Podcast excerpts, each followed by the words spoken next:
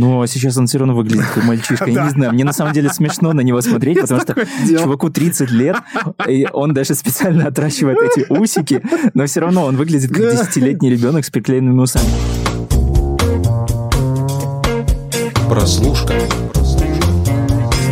Всем привет, друзья! Это снова подкаст «Прослушка». Меня зовут Андрей Марьянов. Рядом со мной мой бессменный коллега, ведущий сериала «Ман» Антон Коляга. Ну, и мы сегодня опять без Саши Чернухи. Ну, в общем-то, больно-то и надо.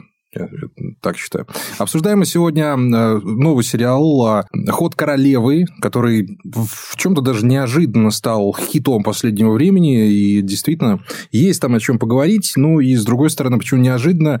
Э, потому что он про шахматы. А шахматы штука вроде и интеллектуальная, но не всегда увлекательная, скажем так. Но, тем не менее, вот у создателей «Хода королевы» это дело получилось. Поэтому мой стандартный вопрос к Антону. Как тебе в целом? Ну, в целом кайф. Я посмотрел с большим удовольствием. А, на самом деле это классная такая классическая голливудская история про гения с какими-то пороками, зависимостями, и вот как, э, собственно, этот гений идет на пути к своей цели. В общем-то, без сюрпризов, но это вот как раз, ну, для меня лично тот случай, когда, э, наверное, мы уже даже такие сериалы обсуждали в предыдущих выпусках про то, что какие-то самые простые элементы, которые, казалось бы, уже сто раз виделись, они как-то здесь вот такой удачной комбинации складываются, что это прям приятно смотреть. Ну и я со времен еще фильма «Ведьма» 2015 года большой фанат Ани Тейлор-Джой, поэтому... Ну, куда ж Прям нее, 8 часов любоваться на нее, это, это отдельный кайф. Ну, про Ани мы, естественно, поговорим, и довольно подробно, но для меня «Ход королевы» я бы не сказал, что феноменальный мега-сериал, который обязательно к просмотру надо советовать. Мне показалось, что да, это действительно крепкая работа, и актерская,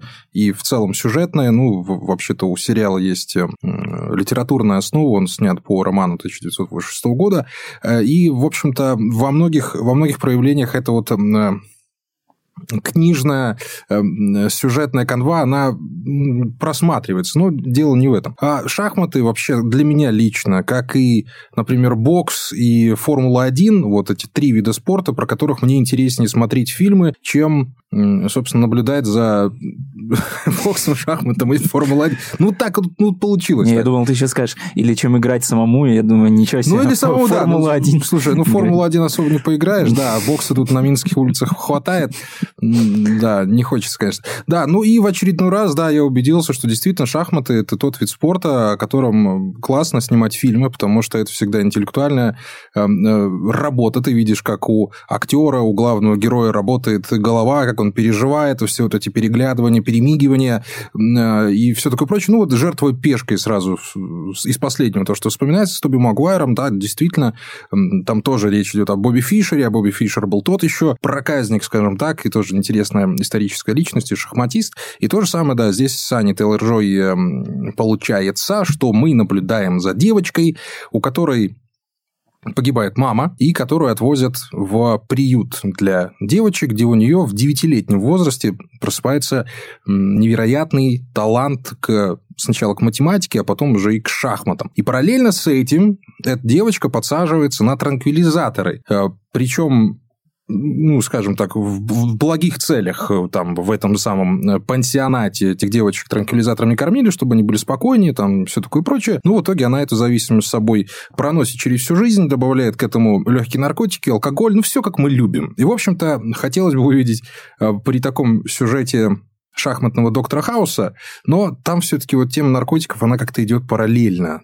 И, ну, тема mm-hmm. алкоголя, она врывается, конечно, но э, если вы ждете, что вот там, да, она будет там упиваться в, в экстазах, нет, такого не будет, она действительно будет принимать, но такого прям в центре сюжета совершенно нет.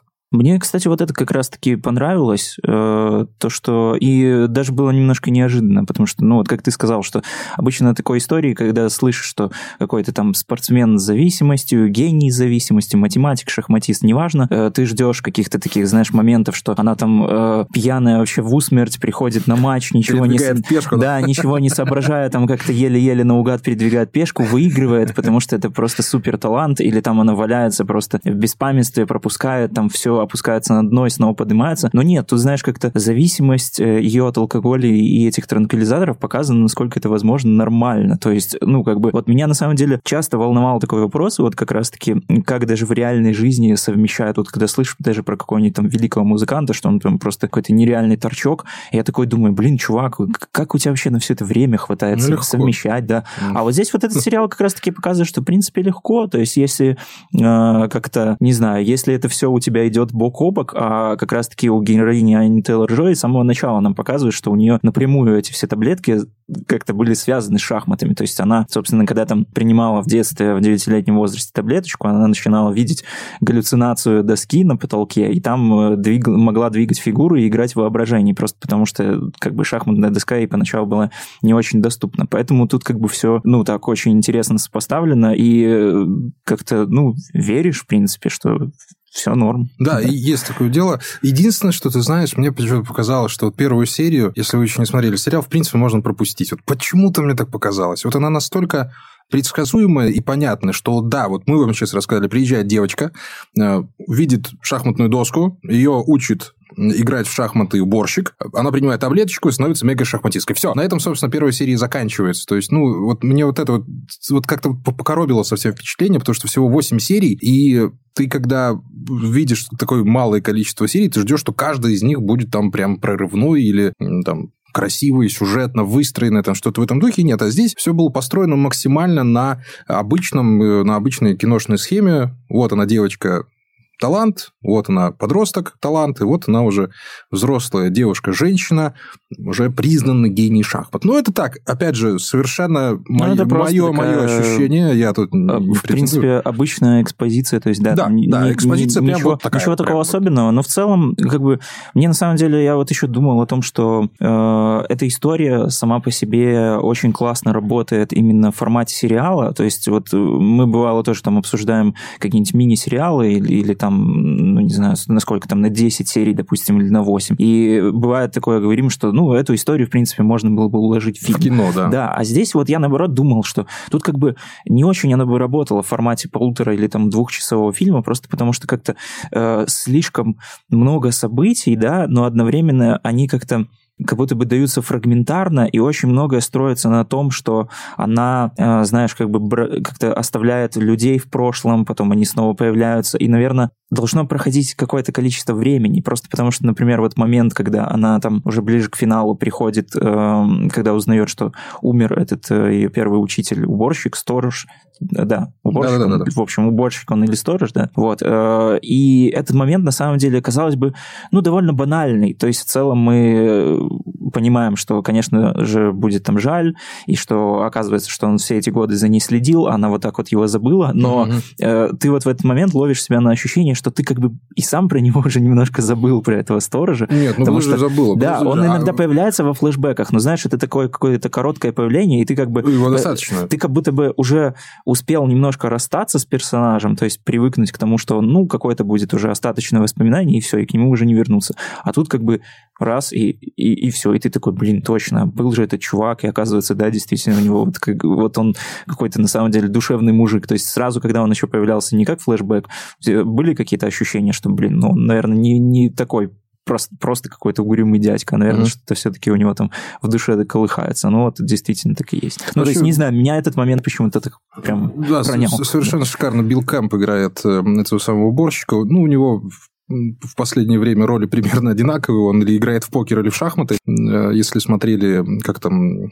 опасная игра, если не ошибаюсь. Неважно. Не Билл Кэмп, в общем, вы его прекрасно знаете. И вообще в целом, э, чем в сердечко бьет сериал Ход королевы это э, второстепенным актерским составом, потому что там появляется Гарри Меллинг, это тот Дадли самый Дадли, Дурсель. Дадли Дурсель из Гарри Поттера. Выясняется неожиданно, что он отличный актер, он, у него замечательный отыгрыш, и действительно я был удивлен, он больше не вот этот маленький пухлячок, который все никак не мог от Гарри Поттера отстать. Нет, это уже взрослый, красивый, красивый, очень привлекательный парень, который отыгрывает э, совершенно э, биполярного персонажа. То есть сначала он такой подающий надежды шахматист, немного надменный, который которого Аня, естественно, обыгрывает, а потом он превращается в такого влюбленного, но тихо влюбленного молодого человека, который хочет э, обычной жизни и добра главной героини. И второй актер, это, конечно, э, Томас Сэнгстер, это тот самый мальчишка из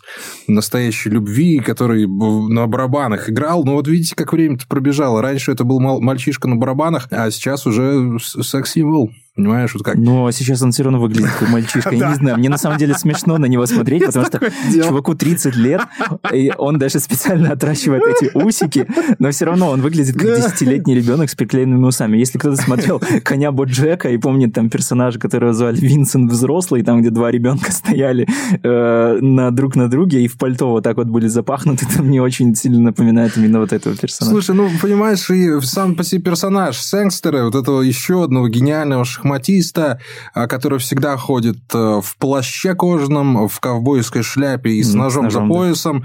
Да. да, и постоянно так немножко вальяжно он занимается этим самым шахматами, как будто они ему что-то должны. Но он действительно карикатурный. Ну, ты понимаешь, что ну, нормальный... Ну, может, я, я не понимаю, может ли нормальный, ненормальный. Алехин все-таки с котом сидел.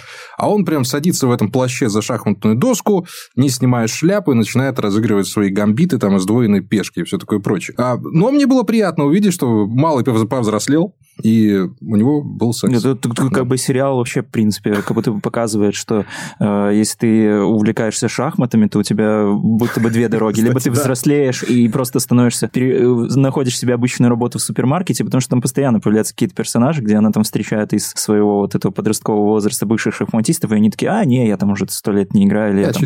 Да, там, проиграл, да. И, и все, и забил на это. Либо ты вот становишься таким немножко фриком, одержимым, который обречен, ну, не то чтобы прям обречен, но, знаешь, как-то вот как будто бы вот нам намекают, что вот его судьба это все время быть как-то немножко таким одиноким, не от мира сего, что-то такое. Хотя, опять же, вот в этом сериале тоже вот мне что еще понравилось, классно все-таки показано одиночество персонажей и вот главной героини особенно. То есть как, как вот обычно тоже, э, как вот мы представляем себе сериалы о гениальных наркоманах или алкоголиках, то, так точно так же, как мы представляем себе сериалы там об умных, одиноких девушках. То есть у него, у нее либо в конце должен появиться мужчина, либо она там должна как-то в душе на самом деле страдать о том, что у нее нет мужчины, или что-то вот такое, вот как было в сериале «Меломанка», о котором мы тоже записывали выпуск, то есть она вроде бы такая, типа, BDS сама, себе, сама по себе, но все равно вот у нее есть какие-то такие романтические порывы, и как будто бы после сериала, ну, то есть вот «Меломанка» скорее заканчивается так, что, не знаю, тебе хочется завести отношения, э, или там, не знаю, позвонить бывшему, или что-то вот в этом духе. А вот э, в Queen's Gambit, э, как-то все это так органично очень сделано, и ты наконец-то, не знаю, не жалеешь главную героиню, ни как-то не э, хочешь там, чтобы где-то у нее там что-то там получилось в личной жизни, чтобы там у нее там, ну, наконец-таки она там сошлась с этим, с Дадли, и все у них было классно. Она с ними сошлась. Да, то есть или с этим вот чуваком. Ну все равно как-то вот, не знаю, как будто бы это прям вот ее образ настолько органично подходит вот к именно вот такой вот одиночке точки, что прям вот, ну, вот это вот интересно. Мне показалось, что такое редко на самом деле увидишь э, в сериале. Ну, мне кажется, что здесь скорее не про одиночество, а про пустоту переживания Ани Тейлор-Джой, главной героини, потому что э, мы, кстати, обрати внимание, она шахматами не пытается заполнить эту самую пустоту. Да, да. Для нее шахматы да. это действительно это просто настолько мощное увлечение и любовь, э, которая, оно как дыхание, оно там как воды попить, это вот поиграть в шахматы.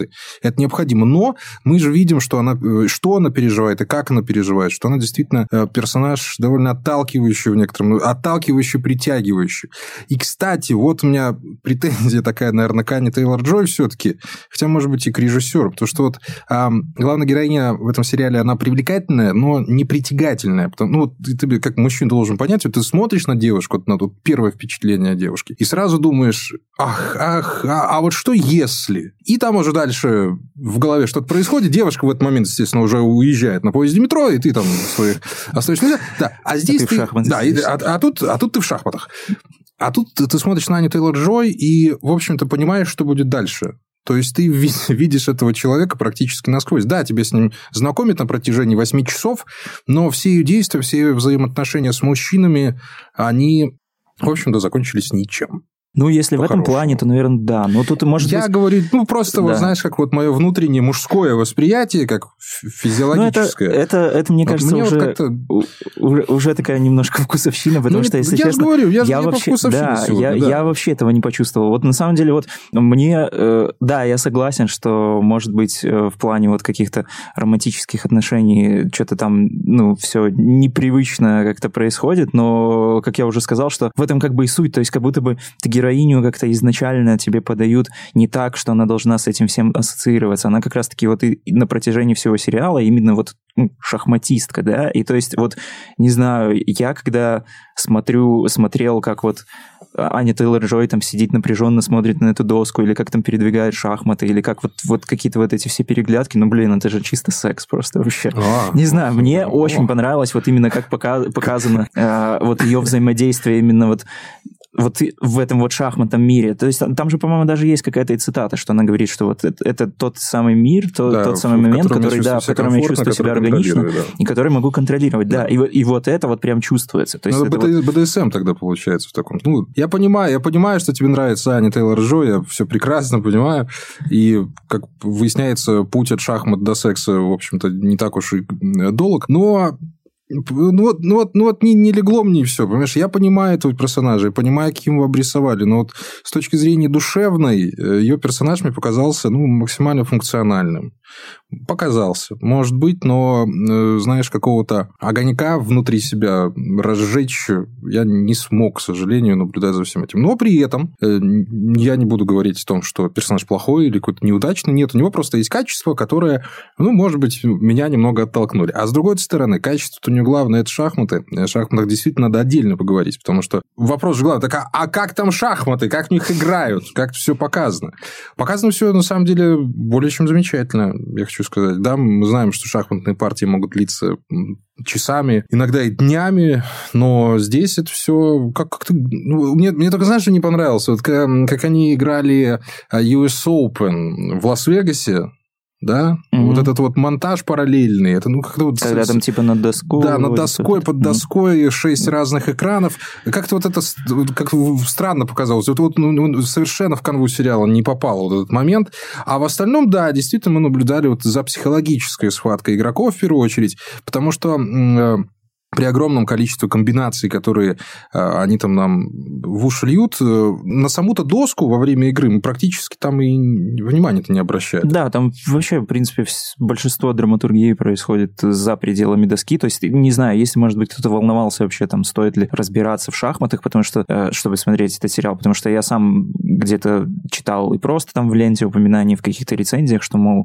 консультировали их гроссмейстеры, и, по-моему, даже Каспаров был в консультантах. То есть, там с точки шахмат все как будто бы максимально достоверно. Я это оценить не могу, потому что я в шахматах, ну, я знаю, как фигуры ходят, и, и, и знаю, кто такой Бобби Фишер, и, в принципе, на этом ты и все. Вот. Э, но нет, да, то есть здесь э, за шахматами следить интересно, даже если ты ничего вообще абсолютно в них не понимаешь. Это как раз-таки вот тот случай, когда э, персонажи на экране там сыплют какими-то терминами, сицилианская защита, там а упоминают. Ты сидишь с открытой челюстью, да, какие-то да, да, эти, и ты такой, типа, блин, да, действительно, сицилианская защита. Так надо же было да. сицилианскую так разыгрывать. Ладью давай. Что ж ты делаешь? Рокировка! Да, сам не замечаешь, как ты начинаешь в это вовлекаться. И на самом деле я вот понял, что э, шахматы просто, наверное, такой, знаешь, вид спорта, который, с одной стороны, он не зрелищный, но с другой... То есть, наверное, все-таки сложно было бы сделать фильм про какого-нибудь там средненького шахматиста или вот просто, знаешь, там показывать в фильме шах... шахматной да? партии, да, или чтобы просто вот два шахматиста играют, и mm-hmm. как будто бы мы должны как-то почувствовать какой-то между ними накал, но они оба просто, ну, шахматисты, то есть обычные, да. Наверное, это все... Либо нужно показывать всю партию целиком, да, и это будет какой-то там экспериментальный шахматный артхаус, либо тебе нужно автоматически сразу же делать персонажа гением, чтобы все это быстро, чтобы он там таймер щелк, там ладью коня туда-сюда, и ты такой, оу, э, это почти баскетбол. Слушай, ну так ты хорошую идею предложил. Мы же можем... Почти Майкл Джордан. Можем же сделать партию на полтора часа, там поставить флажок, там, чтобы эншпиль был и все такое прочее. Запомни, мы потом еще разбогатеем с тобой на, этой, на этом деле. Да, и выясняется, как всегда, что шахматы – это не только секс, но шахматы – это и рок-н-ролл, шахматы – это и выпивка, шахматы – это и любовь любовь и все остальное прочее. Ну, в общем-то, а, а, а как вы думали? Игра все-таки интеллектуальная. Ну и, конечно, не могу же не отметить то, что появляются русские О, да, сериале. совет, Ой, номенклатура. А!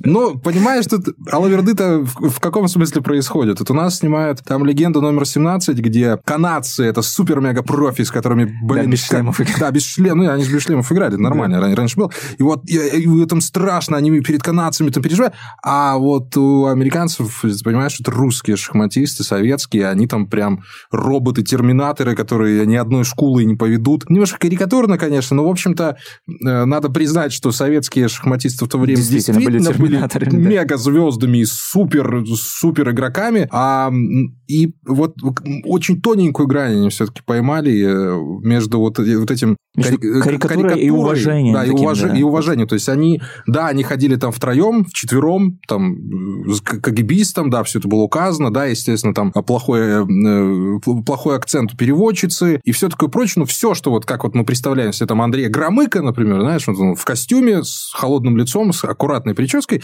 так они русских и показали. Но при этом действительно русские, советские шахматисты были для них вот, это, вот этим самым единорогом и белым китом, за которым они гонялись э, постоянно, э, ну, как бы наращивая свои умения, наращивая свои шахматные способности. Ну и, в конце концов, как вы думаете, удалось ли это главной героине, а? Интрига такая повесила. Интрига, интересно. да, не, не будем спойлерить. Не будем спойлерить.